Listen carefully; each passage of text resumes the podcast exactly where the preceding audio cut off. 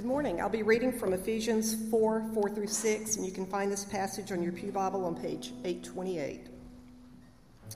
There is one body and one spirit, just as you were called to one hope when you were called. One Lord, one faith, one baptism, one God and Father of all, who is over all, through all, and in all. This is the word of the Lord.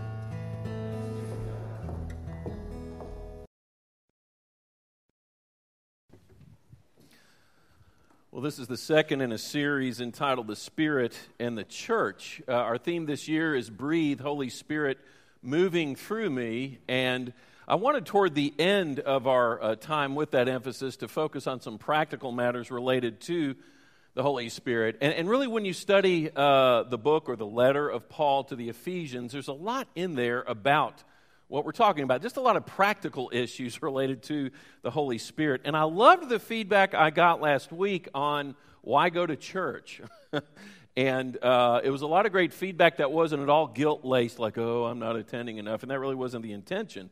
But to magnify the incongruity of saying you're a Christian but you don't attend church and how that's quite incongruous to what this book teaches in many, many places, and how presupposed it is that if you're going to be a believer, you're going to be a part of Christ's church as well. So I really appreciate. Gosh, we even had people join, and the pits have assured me it wasn't guilt laced that you just want to join anyway. So.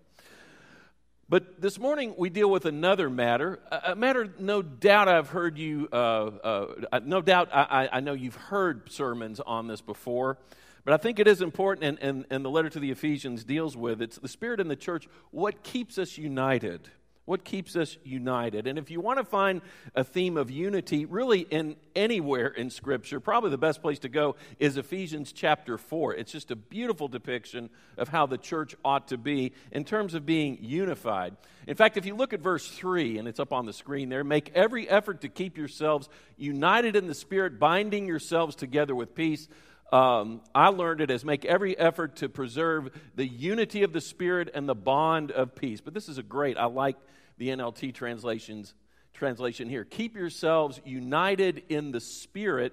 What Paul is talking about there in context is I want you to be as united as the triune Godhead is Father, Son, and Holy Spirit. I want you to be that bound together in love just as the triune God is bound together in love. But then binding yourselves together with peace. The word there for binding literally means chaining yourselves together in peace. Uh, uh, being manacled together. That's how we are as Christ's body. We're supposed to be that unified, that bonded together. And when we talk about unity, amongst ourselves in the church with everything that we do together, every time we serve together, every time we worship together, every time we do mission work together, we need to keep in mind that everything we do together leaves a trace. Now, I watched a TED talk recently that I really liked by a guy named John Sutherland, who's an officer in the London police. And uh, this is about forensic science, by the way. And Greg, oh, Greg Davis is in the first service. You know, Greg is like the leading pathologist CSI dude in the region. Uh, that's his title, CSI dude. Uh, but uh, so I'm glad that uh, I could bring up an illustration that he could lock into. But John Sutherland, I was watching this TED talk, and he talked about this principle in forensic science called Locard's exchange. And it's named after Dr. Edmond Locard, who is known as the Sherlock Holmes of France. And it's a very simple premise when it comes to trying to catch criminals. It is every contact leaves a trace, every criminal leaves a trace behind him or her. And Sutherland puts it this way wherever he, the criminal, steps, whatever he touches, whatever he leaves, even unconsciously, will serve as a silent witness against him. Not only his fingerprints or his footprints, but his hair, the fibers from his clothes, the glass he breaks, the paint he scratches, the blood he deposits or collects. This evidence, this is evidence that does not forget. But Sutherland takes it a step further in his TED talk and says, You know what I've learned is that this is applying not only to forensic science, but human relationships as well. And this is how he puts it, and I think we can get it on the screen there. Every time two people come into contact with one another, an exchange takes place. Whether between lifelong friends or passing strangers, we encourage, we ignore, we hold out a hand, or we withdraw it. We walk towards or we walk away. We bless or we curse. And every single contact leaves a trace. The way that we treat and regard one another matters. It really matters. Now, think about that. Every contact we have leaves a trace. So, how we understand each other in the church, how we treat each other, how we minister together, how we worship together, all of that leaves a trace. So, we do need to know how best to leave a trace with one another and with this body here at Brookwood and really the body of the church as a whole. And learn, therefore, what binds us together, what keeps us united. Well, Paul in Ephesians chapter 4 basically says that there are seven realities that bind us together. And to observe them and practice them and value them in the church will do nothing but enhance unity. Not to observe them, not to carry them out, not to value them will fragment the church. Now, this is where we begin, and you can look on your outline in, in your uh, handout or it's up here on the screen as well. What are these seven realities that bind us and keep us united? And you find it in uh, verses 4 through 6. First of all, I'll call it divine arithmetic. Divine arithmetic. Now, what do I mean by divine arithmetic? Let's go to Ephesians 4, verses 4 through 6. He says this For there is one body and one spirit, just as you have been called to one glorious hope for the future. There is one Lord, one faith, one baptism, one God and Father of all, who is over all, in all, and living through all. Now, Paul says these are the, the uh, uh, realities that bind the church, and the absence of them will fragment the church. Now, I want you to count the realities. Go on ahead, Stephen, to the, yeah, here we go. I want you to look at the blue and then look at the orange because I think this is cool and this is where divine arithmetic comes into play. Let me just go ahead and ask you what is known as the perfect number in, in the Bible and in, in Hebrew numerology? What is it? From, from Genesis through Revelation, what is it? It's the number. Anybody want to take a grab, stab at it? Seven. Very good. Do we know why? Well, here we go. Uh, the number three that you find in ancient Hebrew numerology, all the way through uh, to the New Testament to the book of Revelation, the number three always represents the triune Godhead Father, Son, Holy Spirit. They had that understanding number of God in Old Testament times, even before they had this concept of what we dubbed the Trinity. That's not in the Bible. That was dubbed by a guy named Tertullian some years uh, after uh, Christ died and rose. But uh, that's the number for God. The number for the world is, take a guess, three. We were talking about seven. What do you think the number for the world is? Uh, okay, the, the perfect number is seven. Three. Okay, it's four. That's why I don't teach math, I teach theology. Um, yes, the number four is the number of the world. Why? Wherever it talks about uh, the world, oftentimes in, in Old Testament, especially, it'll talk about to the north, to the south, to the east, to the west. If you take those to their extreme ends, that's the world. It's the number four. So you have the number three in harmony with the number four, God and the world, that becomes the perfect number. That is why they understood it that way, because three is the number of God, four is the number of us and the world and creation. When those come together in harmony, seven, that's really a unity right there and a bond of peace, if you will. Well, look, because I'm quite certain Paul has this in mind with this verse, because notice, he has the triune Godhead in there. Look at the orange one Spirit, one Lord, that's God the Son, Jesus, one God and Father, that's talking about God the Father. And then you have four, how shall we say, tangible elements in the world, earthly elements uh, that manifest themselves among us. What? One body, one hope, one faith, one baptism. And he puts those together in harmony. It's a beautiful depiction of us being in harmony with God and with each other in unity. Now, when we talk about this unity, I, would like to start talking about just the first element that's that's noted there, the first reality, which is one body. One body. Now, if you look uh, uh, in English translations, it'll say there is one body. There is one body, or you are to be one body, be one body. If you look at it in the original Greek, it just says one body. Now, what am I saying there? It's not an exhortation or a command, it's just saying this is reality. You are Christ's body. There is one body known as the church. And Paul really is speaking literally here about the body of Christ. He's saying we are his body on earth. In other words, our eyes are his eyes. You know, our hands are his hands. Uh, uh, My heart is his heart, and yours is as well. So together we are Christ's body. So we take care of each other as if we are taking care of Christ's own body. Think about that. What if you lived back in the day and Simon Peter came up to you and said, Hey, you, I'm appointing you to take care of our Lord uh, for this week, okay? Go. How would you be? I'd be pretty anxious. I'd be incredibly vigilant. I would be rather instant in responding to whatever need he seemed to have. I'd be immediate in my service to him. Well, that's how we take care of each other's bodies as a body, if you will be.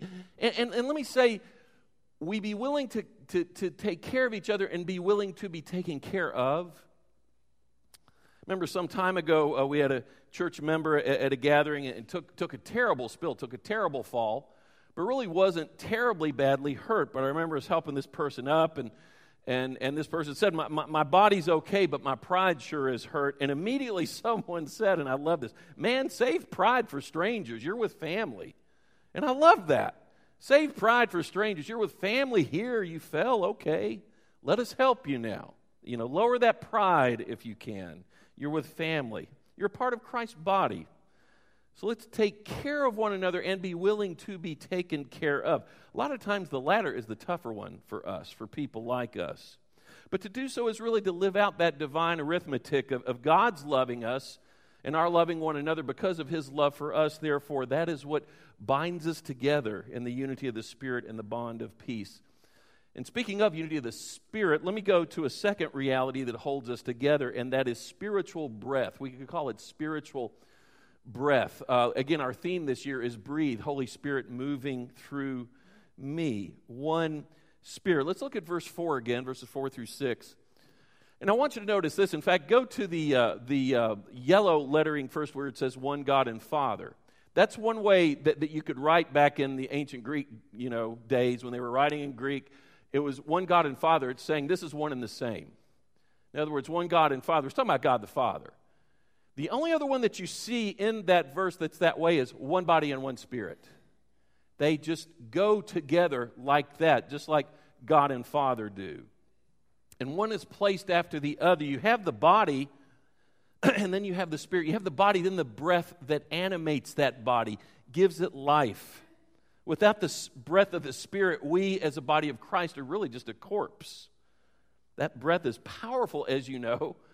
Second verse in all the Bible talks about what the Spirit of the Lord hovering over the waters, brooding over the waters, helping be a part of that creative activity, really being the creative activity that, that awakened the earth, created the universe. Well, that same, that same Spirit who created all the universe is residing within you and me. Therefore, that Spirit can animate us and awaken us and convict us of our sin and convert us toward deeper faith in Him. And that's how the Spirit also does what? Unites us. Unites us. The Spirit is a communal spirit. In the book of Acts, uh, you'll see 12 times a certain Greek word. It's homothumadon. And, and, and it's a great word. It means in one accord or with one heart, with a singleness of heart. It's a powerful word. And I think it's cool that it appears so often in the book of Acts because that's where the church got started. Uh, you go to Acts chapter 1 after Jesus ascends from the earth, and everyone gets together and prays in one accord because they know, wow, he's gone. We need to really pray hard for what's going to happen next, which is cool because in chapter 2, Pentecost occurs. And you go to the end of chapter 2, and it says, All the people after the coming of the Holy Spirit were of one accord as they lived together in community. You pass on to Acts chapter 4, right after Peter and John are freed from prison and they've done all this incredible ministry. And it said the people offered praises to God with one heart, with homothumadon, with one single heart of praise. You go to Acts chapter 15 when Paul and Barnabas are commissioned uh, to be missionaries, and it says they sent them out in one accord as one unified body. They prayed for them as one. Then, if you want to skip over to Romans 15, Paul tells us to glorify God with one mind, with one heart, with one soul. Again, homothumadon using that word. So the Spirit can breathe life into us, and He breathes us into one accord. And He can do that even in unfamiliar places. And this is one of the cool things about going on mission trips, I think, and, and gosh, we had the guy uh, who spoke during Sunday school hour, uh, Evans. Um, can't remember his last name, but Evans and Mellon. Did anybody go hear them in the Sunday school thing? And I heard they were wonderful. Uh, they are ministers over in Kenya. Uh, Kyle Hudgens and his ministry of Jesus Harvesters works with them all the time. Just two amazing people. And it's, but it's cool to go on a mission trip. I mean, when they come here, they feel like family, and they are, even if we don't know them very well. Have you ever been on a mission trip and you worked alongside some other Christians who were from somewhere else, and you really barely know anything about them, if anything at all, and yet you do? There's this sense of partnership and, and, and boundedness because of the Holy Spirit working and ministering through the two of you together. Whether you go on the construction mission trip and there's people from Wisconsin and, and you're, you're, ministering alongside them and you barely know anything about them. You might know their names and their family members' names, and that's it. But there's just this sense of bondedness together as you're doing God's work together. You can do that as we go and, and worship over Truvine, our sister church. Don't have to know much at, at all about the life stories. Gosh, in those marvelous worship services, you can't help but just sense family, that we're all, all family together. Uh, I experienced it in a wonderful way. Yes, here comes the South Africa story. Just deal with it. Uh, uh, but last summer, when we were at Masiphumelele uh, Baptist Church in Cape Town, and uh, Masi is one of these, you know, it's a township that was built for 5,000 during apartheid. Uh, it now houses almost 30,000. It's, it's an incredibly impoverished place uh, often a violent place. In fact, there was a terrible murder that occurred right outside of Masi Baptist Church, I think about a year and a half ago. And, uh, but anyway, you go in there to worship on Sunday morning, and it's just incredible, incredible worship. But I remember sitting there, and right behind me was Vicki Austin. Uh, Vicki's in the first service, sings in the choir. She's just wonderful. And she was sitting there uh, uh, listening to the preacher. He got to the point of the sermon. And there was some member of that church who had just walked in, and she was obviously running late. And we found out because she, had, she was working somewhere and just got off work, came right over and sat beside Vicki.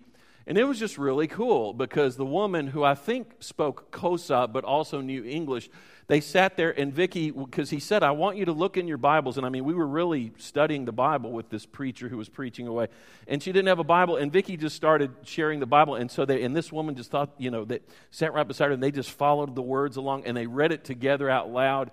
And they would, you know, they would giggle together if they mispronounced a word or something. And then they would just amen because he wanted a lot of amens.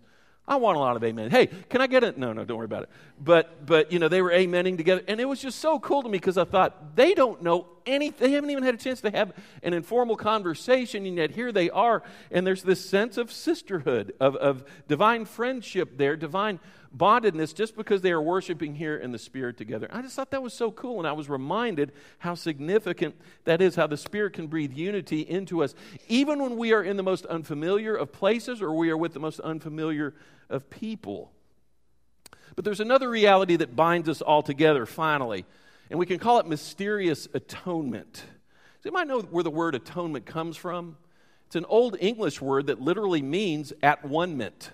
At one ment. That's where you get the word atonement. In other words, we're made one with God. We are at one with God because of the atoning work of Jesus on the cross. And Paul describes it in Ephesians as this endless treasure, the atoning work of Jesus on the cross. And he calls it a mystery. Threaded throughout Ephesians and, and his letter to the Colossians, which has some similar uh, content actually, uh, he calls it a mystery some 11 times.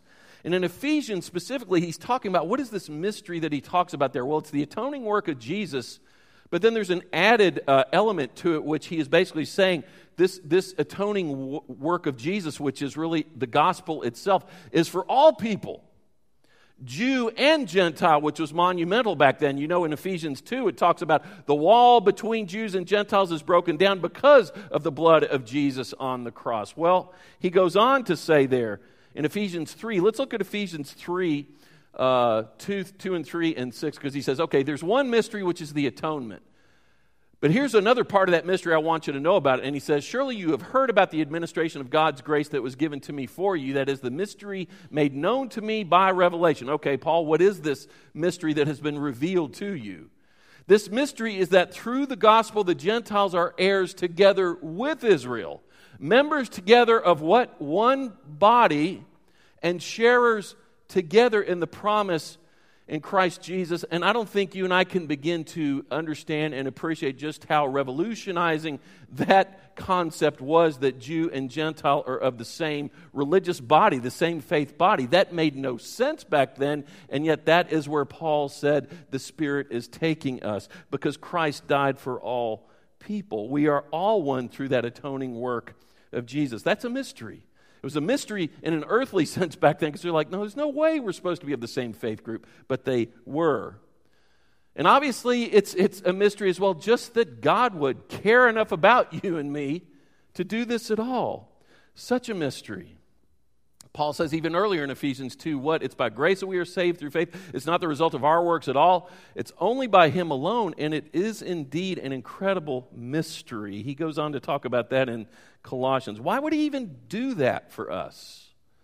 If nothing else binds us in the church, that should bind us that we are so unmerited, so undeserving of His grace of his shedding blood for us, the breaking of his body, the shedding of his blood. We're so undeserving of that. And yet, he does just that, which I want to leave you with this thought. And if you don't hear anything else I say, listen to this because the key with all this is this is going to sound so basic and so preachery, but just deal with it because it comes from the Word of God. You just got to focus on Jesus. The key to unity is focusing on Jesus. Now, we, we, and, I, and I think it's very noble and a good thing for us to endeavor to, to be united together by uh, uh, faith based uh, actions. You try to be more patient with people. You try to be able to, to find humor in bad things that happen that could be divisive, but you find humor in it. Uh, you do everything you can to have a long suffering attitude towards someone who really drives you nuts sometimes. You know, you do everything you can to, to bind every, every, everything up in unity with everybody in the rest of the church. But let me just say if you focus, if you really can yield to the Spirit, and what's the Spirit's primary job? Pointing to Jesus. We've talked about that again and again. Yield yourself over to the Spirit and let, let the Spirit guide you to focus on Jesus alone. Guess what? Unity will come. What did Jesus say? Seek first the kingdom of God and his righteousness, and all these things will be added to you. That kind of thing. Focus on him and his kingdom and his righteousness. And all the doings that, that are good things that we try to do to endeavor to have more unity will just come along. But it's a matter of focusing on his lordship. And it brings me to my favorite, maybe my favorite A.W. Tozer quote in his book, The Pursuit of God. He said this, and I think, yeah, we have it up there. Has it ever occurred to you that 100 pianos, all tuned to the same fork, are automatically tuned to each other? Tuned to the same fork, but because they're tuned to the fork, they're tuned to each other. They are of one accord by being tuned not to each other, but to another standard to which each one must individually bow. So, 100 worshipers meeting together, each one looking away from themselves to Christ are in heart nearer to each other than they could possibly be were they to become unity conscious and turn their eyes away from God to strive for closer fellowship. What is that saying? It's, it's, it's, it's, we're on a lower level, operating on a lower level, and we just try to get along a little better, try to be nicer to everybody. No, focus on Jesus. Focus on Jesus. He is the one who tunes us, in a sense, all together as one. And there's a mystery to that. There's a mystery to this table as well, as you know. Uh, again, just the mystery that he would do what he did on our behalf on the cross. So I'd like for us to prepare for this.